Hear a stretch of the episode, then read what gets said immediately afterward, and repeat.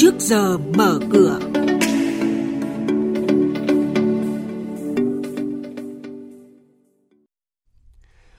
Thưa quý vị và các bạn, những thông tin nhanh về chỉ số chứng khoán chốt phiên trước, những sự kiện đáng chú ý trong thời gian tới và đánh giá về thị trường bất động sản nghỉ dưỡng sẽ có trong chuyên mục này. Xin mời biên tập viên Bá Toàn.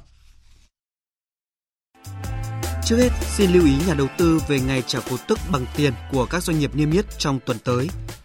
Ngày 19 tháng 2 này, công ty đầu tư và xây dựng HUD1, mã chứng khoán HU1 sẽ trả cổ tức năm 2017 bằng tiền với tỷ lệ 16% một cổ phiếu. Sang ngày 20 tháng 2, công ty sách và thiết bị trường học Thành phố Hồ Chí Minh, mã STC tạm ứng cổ tức năm 2018 bằng tiền với tỷ lệ 13% một cổ phiếu công ty sách giáo dục Thành phố Hồ Chí Minh, mã chứng khoán SGD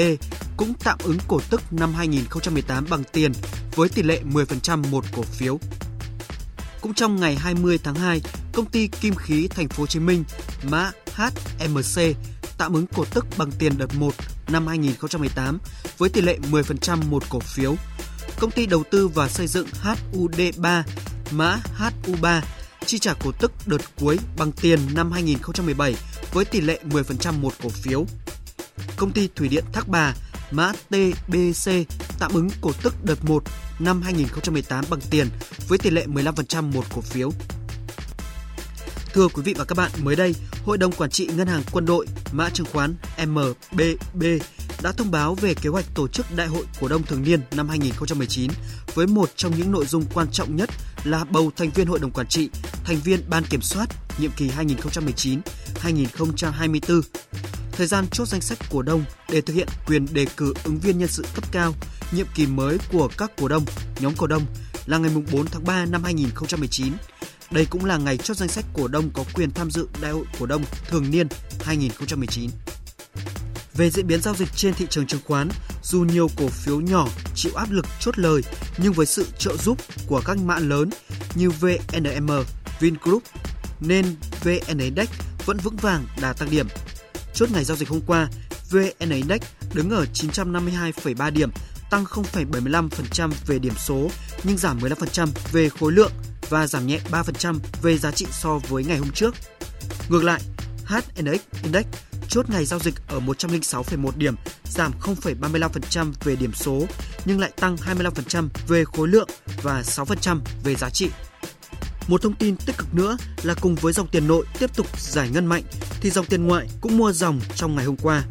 Ở Sở giao dịch chứng khoán Thành phố Hồ Chí Minh, khối ngoại mua dòng tới hơn 21 triệu cổ phiếu với giá trị mua dòng hơn 1.486 tỷ đồng. Khối ngoại mua dòng mạnh mã MSN, VCB và VNM, bán dòng VHM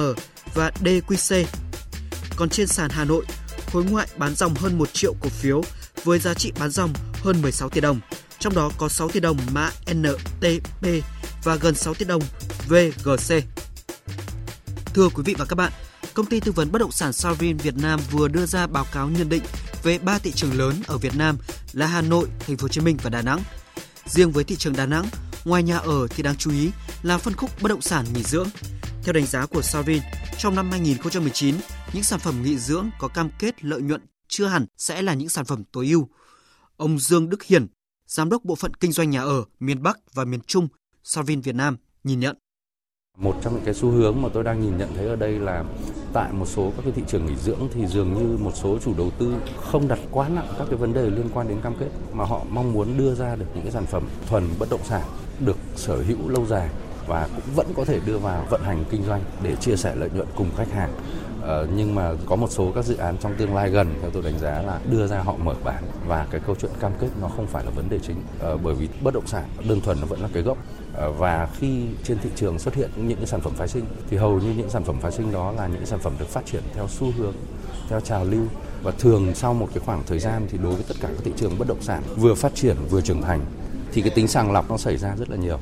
Do vậy là với những sản phẩm được phát triển chưa bài bản, được vận hành chưa đủ tốt thì chắc chắn nó sẽ bị loại bỏ dần ra khỏi cuộc chơi. Nhưng với những cái sản phẩm nghỉ dưỡng, cho dù nó là condotel, tuy nhiên nó được phát triển bài bản, được kết nối với hệ thống cũng như là đảm bảo cái tính minh bạch về chia sẻ lợi nhuận với khách hàng thì tôi nghĩ nó vẫn không phải là vấn đề quá lớn đối với thị trường.